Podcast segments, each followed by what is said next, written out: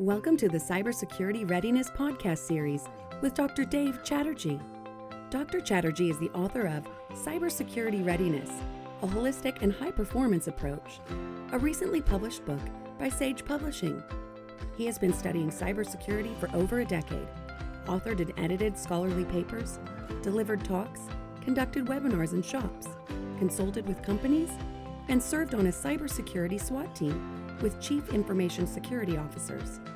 Dr. Chatterjee is an Associate Professor of Management Information Systems at the Terry College of Business, the University of Georgia, and visiting professor at Duke University's Pratt School of Engineering. Hello, everyone. I'd like to welcome you to our podcast episode today titled Cybersecurity Risk Reduction Tips for Small and Medium Enterprises. I'm delighted to welcome our guest this afternoon, Mike Benz. Mike is an interim and fractional chief information officer with Fortium Partners. Mike has worked in almost every role in information technology across a dozen industries across four decades. He recently completed two master's degrees in cybersecurity and the management of technology at the University of Minnesota. Mike is often called in to help small and medium sized businesses to evaluate their cybersecurity risk exposure and make recommendations for reducing their risk of future incidents. It's truly a pleasure to welcome Mike Benz to the show this afternoon. Mike, welcome. And uh, before I get you to respond to all these questions I have, and I'm sure listeners uh, will agree to these kinds of questions, let's set the uh, context for our discussion this afternoon. And these are kind of concerning stats. It's based off the 2020 Fundera report, uh, which states that 43% of cyber attacks target small businesses. 60% of small businesses that are victims of a cyber attack go out of business within six months. 47% of small businesses have no understanding of how to protect themselves against cyber attacks. Mike, your thoughts? Is that how, is that what you experience when you're talking to these small and medium sized firms about their cyber needs? Yes, it is. And it's really sad because business owners are responsible to keep their business uh, safe and ongoing and uh, growing. And this is something that creates uh, a diversion from running the business. And uh, the business owners' lack of understanding of this and lack of resources puts them at a uniquely vulnerable spot. Yeah, I mean, absolutely and and and and mike there are so many things that one has to remind any organization to do from the standpoint of cybersecurity governance. Are there anything specific in terms of action items that you would recommend for small and medium enterprises? Sure. Um, let me point out that small and medium-sized businesses they face the same cybersecurity issues as large enterprises but they don't necessarily have the resources to effectively manage those risks.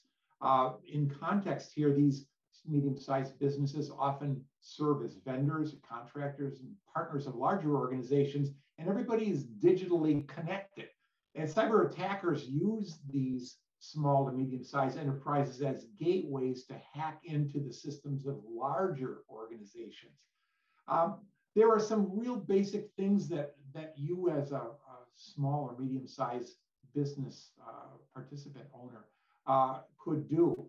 And it starts out with figuring out who's responsible for this in your organization.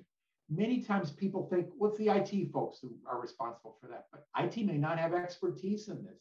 Maybe it's your auditor or your accountant or your operations people who uh, would be best responsible for this, but somebody needs to, if you if nobody's responsible or if everyone's responsible, then it doesn't get.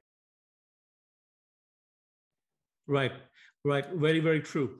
Um, And talking about responsibility, don't you think that it also relates to prioritizing what needs to be protected from a uh, resource standpoint? You, it's not, you know, you, no organization really has enough resources to protect everything, especially small and medium-sized enterprises. Yes, what I would uh, try to figure out first is, depending on your business, what can't you afford to lose?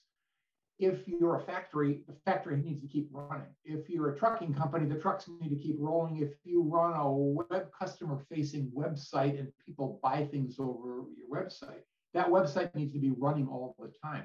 There are some other back office things like payroll or general ledger that maybe could be down for a while or could aren't, aren't the number one priority of your business. And uh, what about determining what should be the risk tolerance level for such organizations? How do you go about doing that? Uh, again, thinking about if computer systems control important parts of your business, how long could that system be offline and the business would continue? If this particular system is only used once a month, well, the, they have a pretty high tolerance for an outage in that system. But in the case of uh, a business that's conducting every single transaction like a stock brokerage firm or a bank, their risk tolerance for that part of the business would be extremely low. They have no tolerance for any outages whatsoever.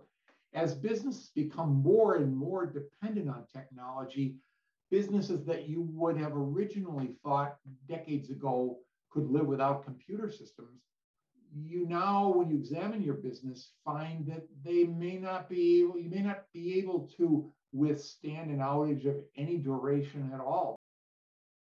Coming at it from the standpoint of creating a culture of security awareness.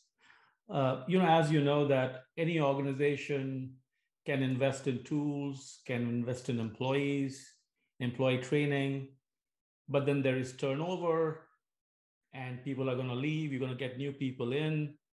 So, to be able to maintain continuity from the standpoint of cybersecurity governance at a high level, how do you get that culture going where everybody has a sense of responsibility?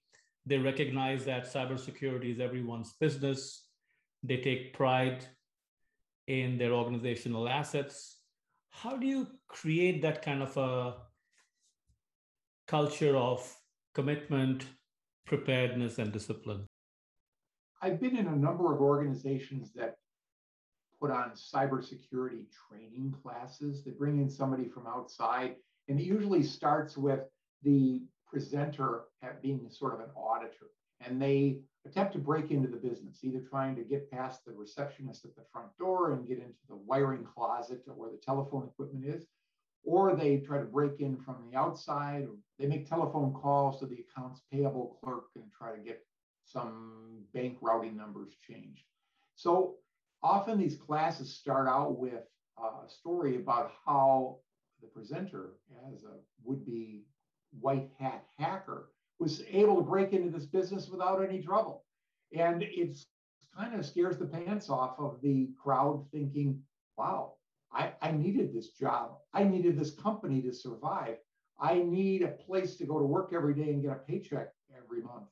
And if my company gets hacked, or I as an individual get hacked because my direct deposit information is in the company's payroll system, somebody can drain my checking account, which I don't know about you, but in my household, if my checking account goes to zero, my mortgage check banks, and uh, my spouse is not happy with uh, with the, the implications of that.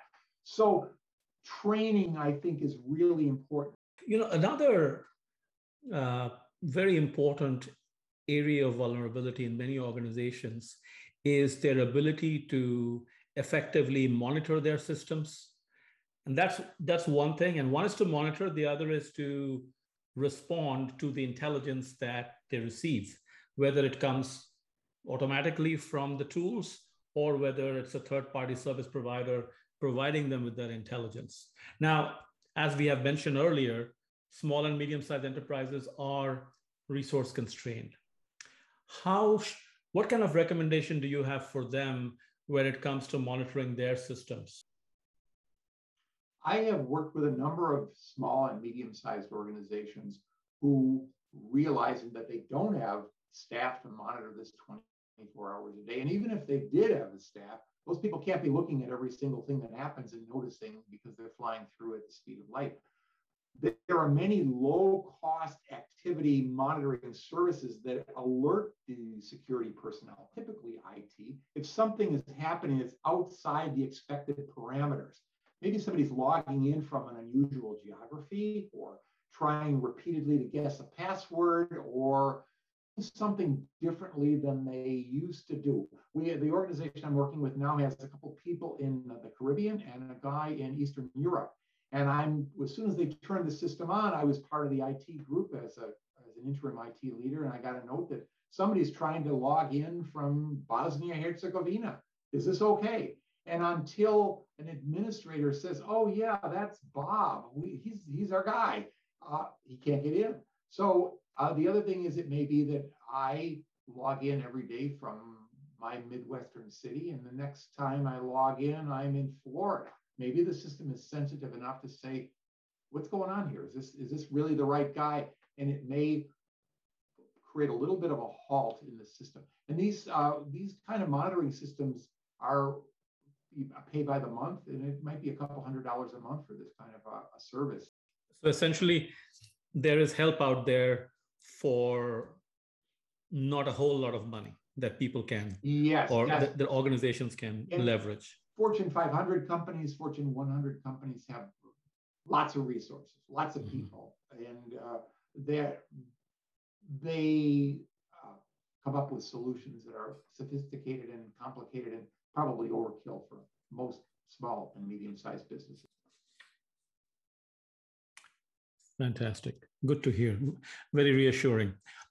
Now, um, I want to go back to a very basic question, and this applies to any organization. Let's discuss it in the context of small and medium sized enterprises. We're talking about maintaining an incident response and business continuity plan. But to be able to create the, such a plan, one needs to have a sense of what kinds of threats the organization is likely to face. And that's a very difficult question to answer what uh, again what advice do you have for these smaller organizations? How should they plan for potential attacks? I think it would be valuable for the leaders of the different functions of the business to sit down maybe facilitated by somebody who's a good facilitator and try to determine what could go wrong and how you would necessarily respond if it didn't. And businesses may have this already if there's a, a fire or in the case of a pandemic. What would we do if people couldn't come into the office for, for a week, a month? Uh, who would have predicted six months or 18 months? And for each of those identifiable events, how would we react to it? And you, it would then you'd start to think about uh, who would have what role in reacting. Somebody senses that there's a problem somebody communicates to everybody that there's a problem, then there's a decision making process about what do we do? What do we communicate to our employees and to our customers? Do we close the building? Do we have a backup computer system? Do we work on pencil and paper? And plan in advance what you would do if any one of these things happened. Uh, in the case of a building burning down, you know, uh, that was the biggest risk you had decades ago. What was the plan? Did people come to a temporary office? Did they uh, not come to work at all? Did the business shut down? Today, the solution for many of these things could be that they work from home. But if the risk that we're trying to work around is computer systems being locked up by a hacker, then what do we do? Uh, if, if people are already working from home and they can't get into the system, how do you run the business without that?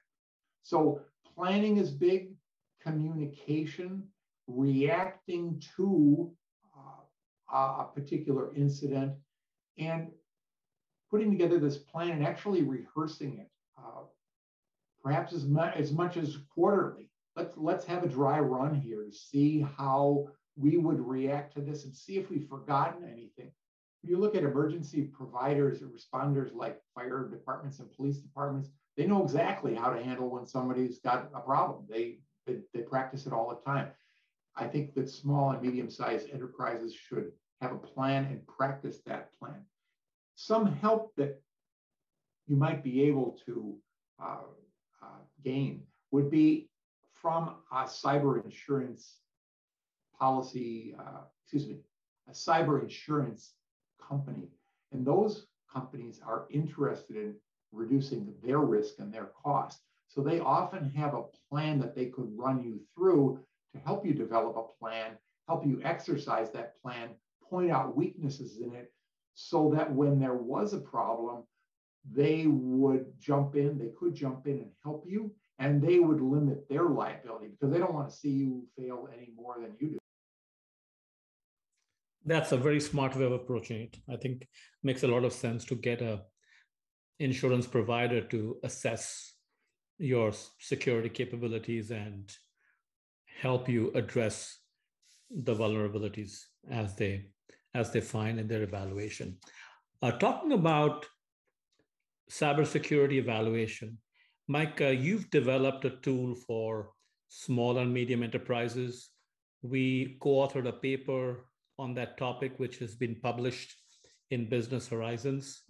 I'd love for you to share whatever you feel like sharing in this medium about how that tool can help organizations assess their level of cybersecurity maturity. Yes, certainly.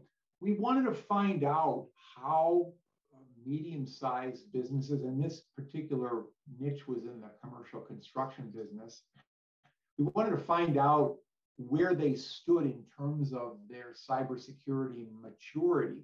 And construction was originally considered to be a not a target for cybersecurity hackers. And since a lot of the activities that a construction company does, it did not involve computers, or they didn't. But today they do. Everything that a construction team is doing is got to do with schedules and communications. So we put together a, a survey of IT leaders in this market niche and asked them three dozen questions. We said things, asked questions like, does anybody in your organization, uh, do you have anyone in your organization who is responsible for cybersecurity? Do you have an inventory of all the technology assets you own? And do you have a plan of responding to a cybersecurity incident? And what we did is compile those responses and put them into a report card. It was a two page document that rated the, this organization in comparison to their peers on a dozen different measures. And we gave them, uh, we pointed out some places where they were substantially weaker in maturity than their peers and offered some suggestions for beefing up their level of security. Some were far ahead of the pack, some were below the pack.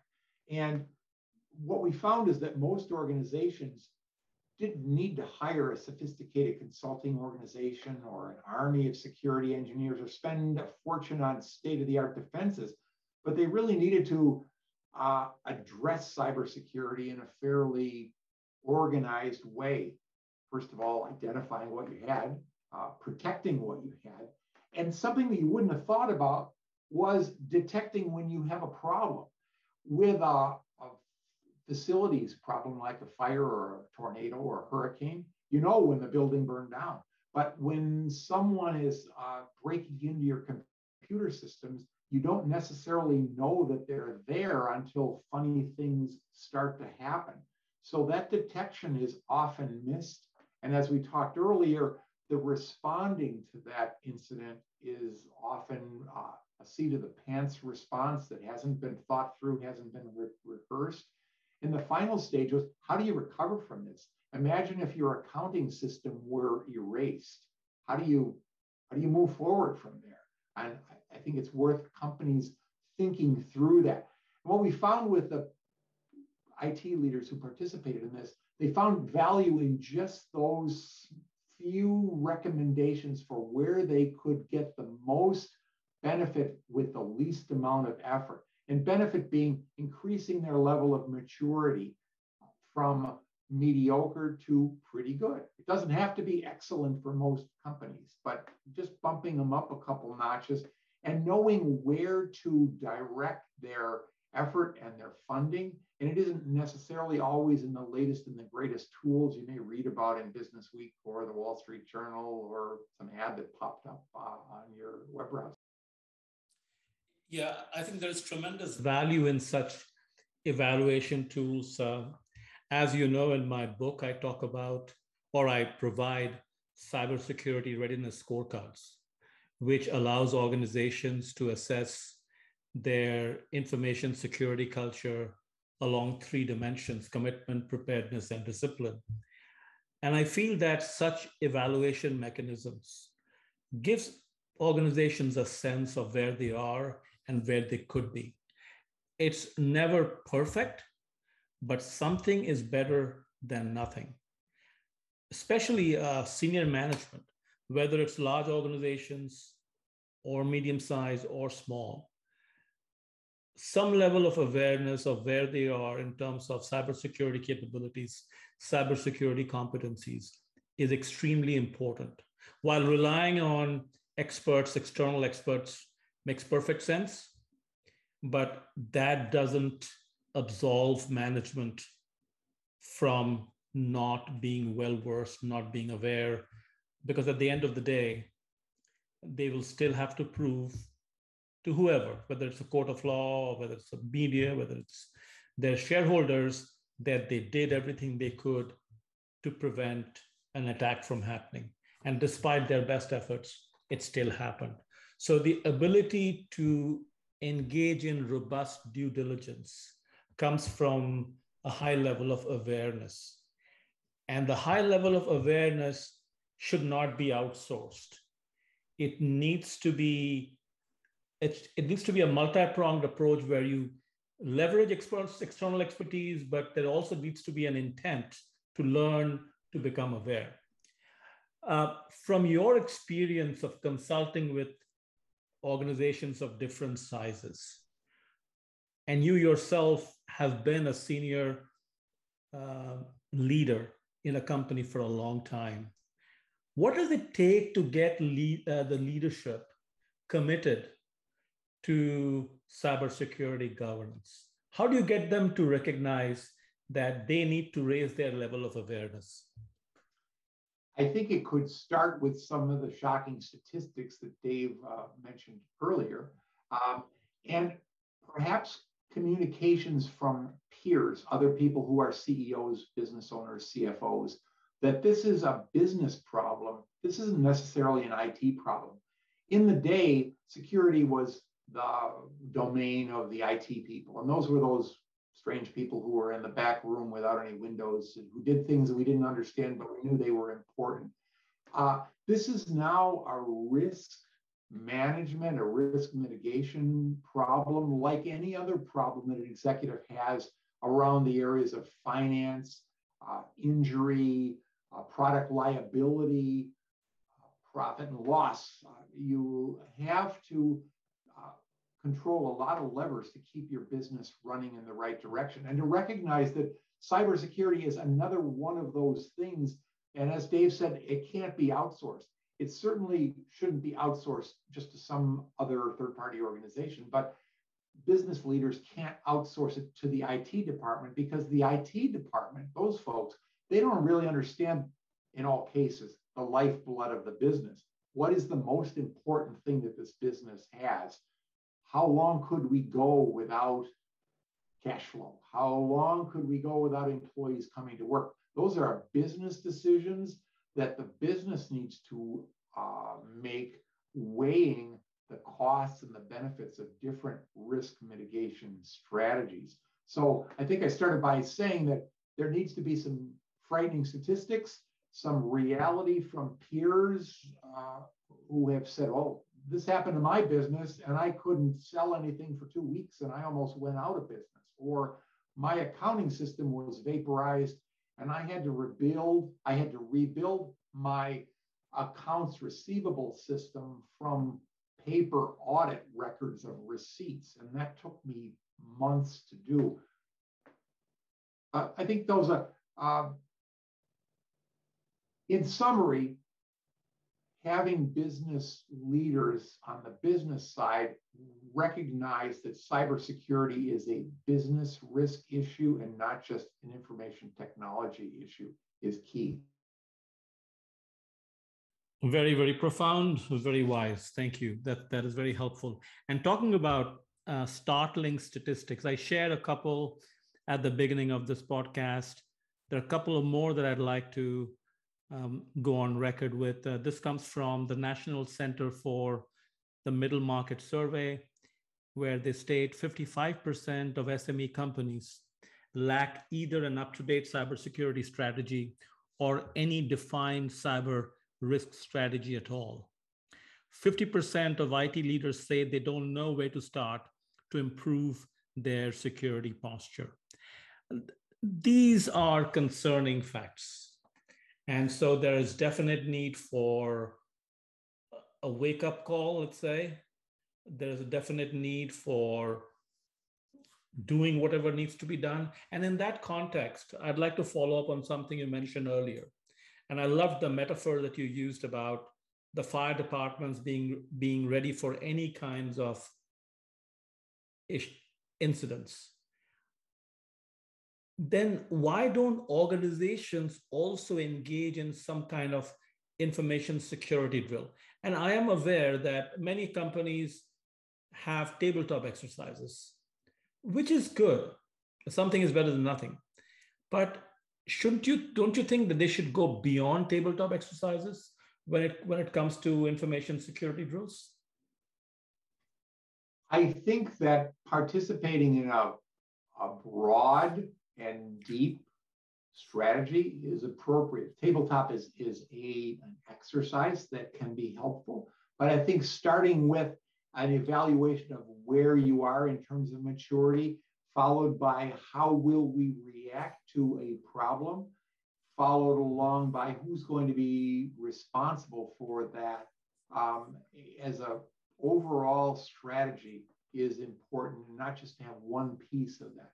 As, as I was thinking about one piece, if you ask a lot of small medium-sized businesses, what are you going to do next to tighten up your security? Or you just had a security incident recently, what are you going to do? And the answer is usually some very tactical thing like encrypt our databases or require long, complicated passwords or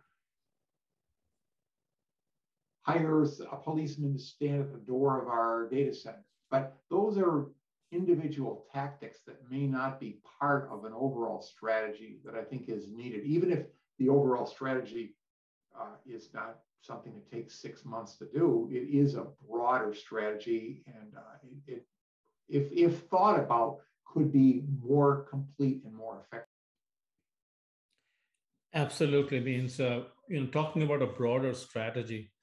Once again, um, delving into my work and the, the book that I've written, um, I came across 17 success factors, which which touches upon different different aspects of cybersecurity governance, starting with senior leadership commitment to creating a more holistic approach, cross-functional participation, and then there's this whole um, set of activities that relates to preparedness from a technological standpoint.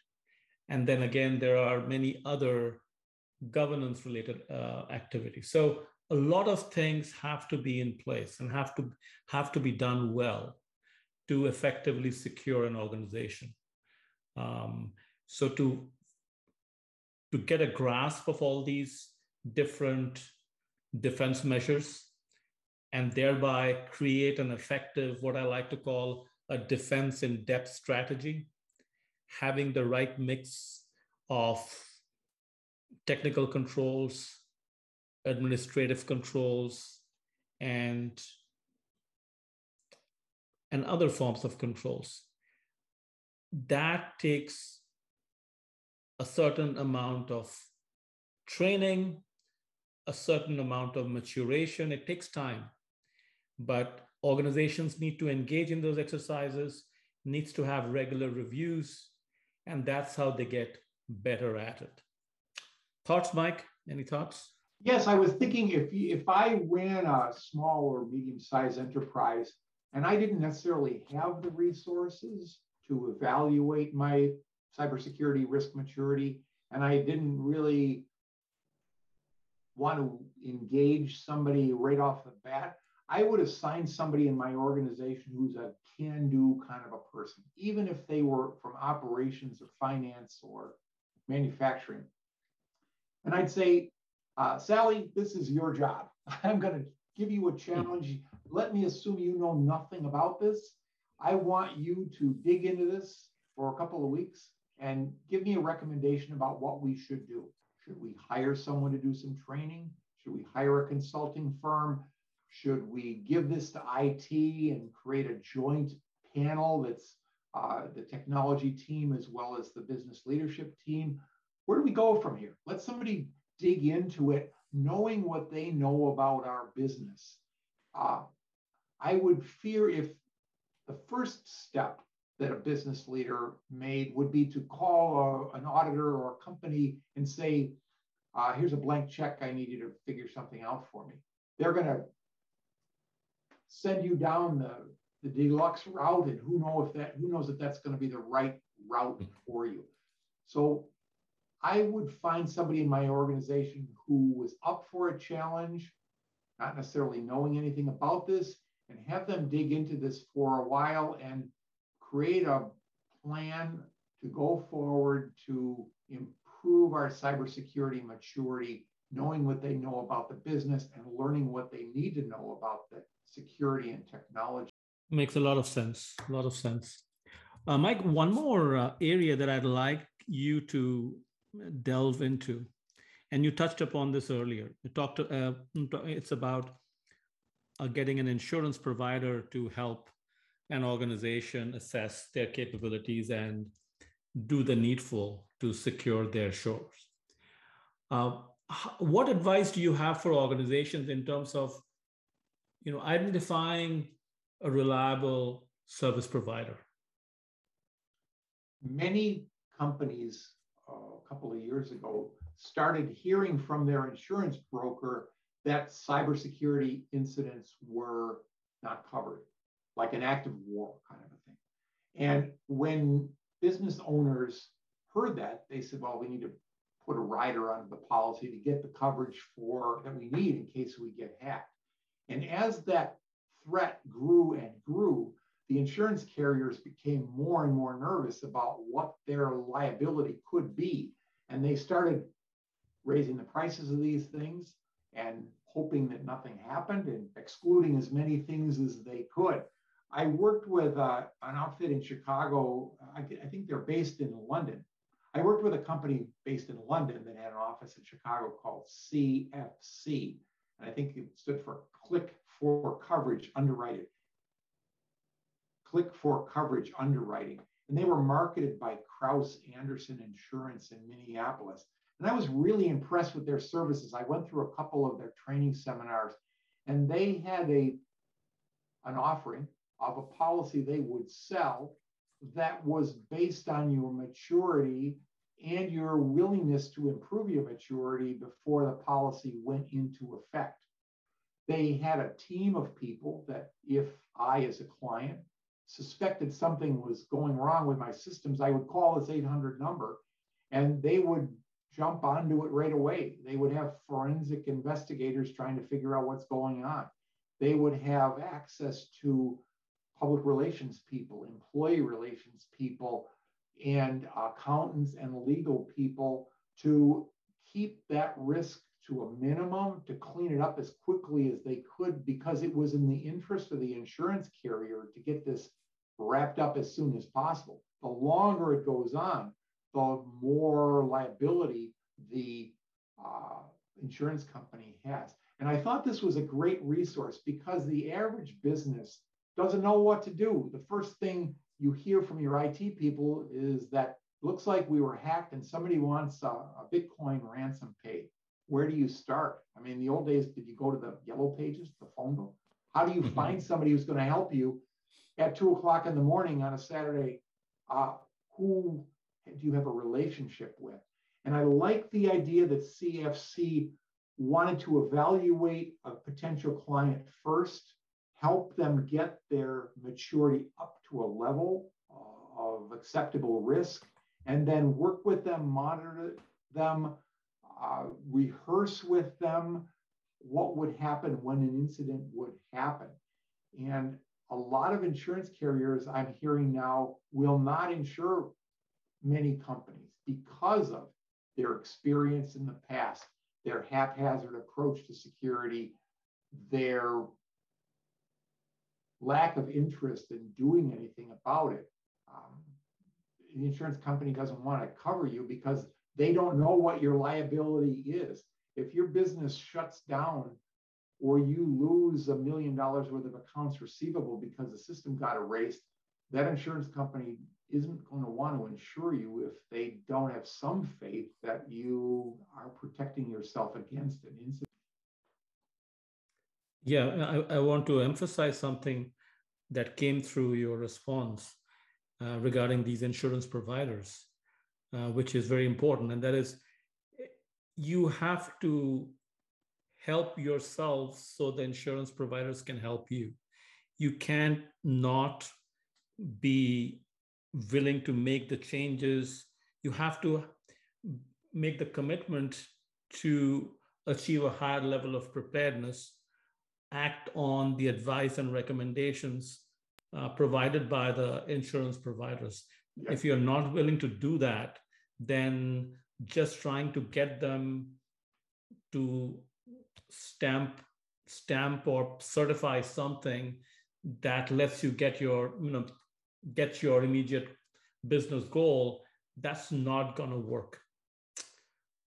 That's not going to work. Yes. You'd like to add anything to that, or did no, I capture? I, I think that's right. I, I wanted to jump in and say something about the stamp that came mm-hmm. to mind. Is mm-hmm. uh, 10 years ago, I worked for a firm, and every year the CPA firm came in to do an audit.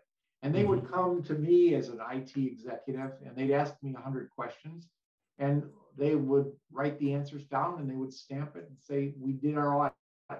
I have no idea what the value of that was, but it made somebody feel good. I'm hoping that auditing firms do a better job, a more robust job of that now, because it's a it's a threat to the business just as any other threat like embezzlement or the, the things that auditors look for. The I, I think that just the rubber stamp is, is isn't something that helps me sleep at night. That's it. That's it. Rubber stamp. You cannot take that approach. That's not going to cut it. You have to be willing to learn and be willing to grow. And that's when external help is going to be useful. Uh, Mike, thank you so much for your time. That was very, very useful. If you have any final thoughts, this is the time one thought as it came, one thought as it relates to the audit from an outside third party, and that is many of the procedures that these firms exercise every year are based on the way information technology worked 25 years ago. And that was the strategy those in those days was you build a huge wall around your data center and you don't let anybody in or out unless they have the password they, there was a tool called a firewall that kept people out. Well, in today's world, your computing assets and your computing power and your corporate information is everywhere. Your customers are everywhere. Your data is stored out in the cloud. Some of your data is stored on company PCs. Your customers access you through firewalls every day uh, your world is no longer defensible and you are exposing yourself to many more risks than your company was exposed to 25 years ago. So if an audit firm is still using the same processes to evaluate your risk that they were in the past, it doesn't make any sense anymore. Now, not to say that firms have not become more sophisticated in their appraisal of a company's cybersecurity maturity. But I think there is a slow reaction to a changing reality that may put you at risk if you're not looking or your audit firm is not looking at today's risk. Well, thank you again, Mike, for your time and for your insights. I'm sure the listeners um, will find your advice very valuable. It was great having you. Thank you for the opportunity, Dave. A special thanks to Mike Benz for his time and insights. If you like what you heard, please leave the podcast a rating and share it with your network. Also, subscribe to the show so you don't miss any new episodes. Thank you for listening, and I'll see you in the next episode. The information contained in this podcast is for general guidance only. The discussants assume no responsibility or liability for any errors or omissions in the content of this podcast. The information contained in this podcast is provided on an as is basis, with no guarantee of completeness, accuracy, usefulness, or timeliness. The opinions and recommendations expressed in this podcast are those of the discussants and not of any organization.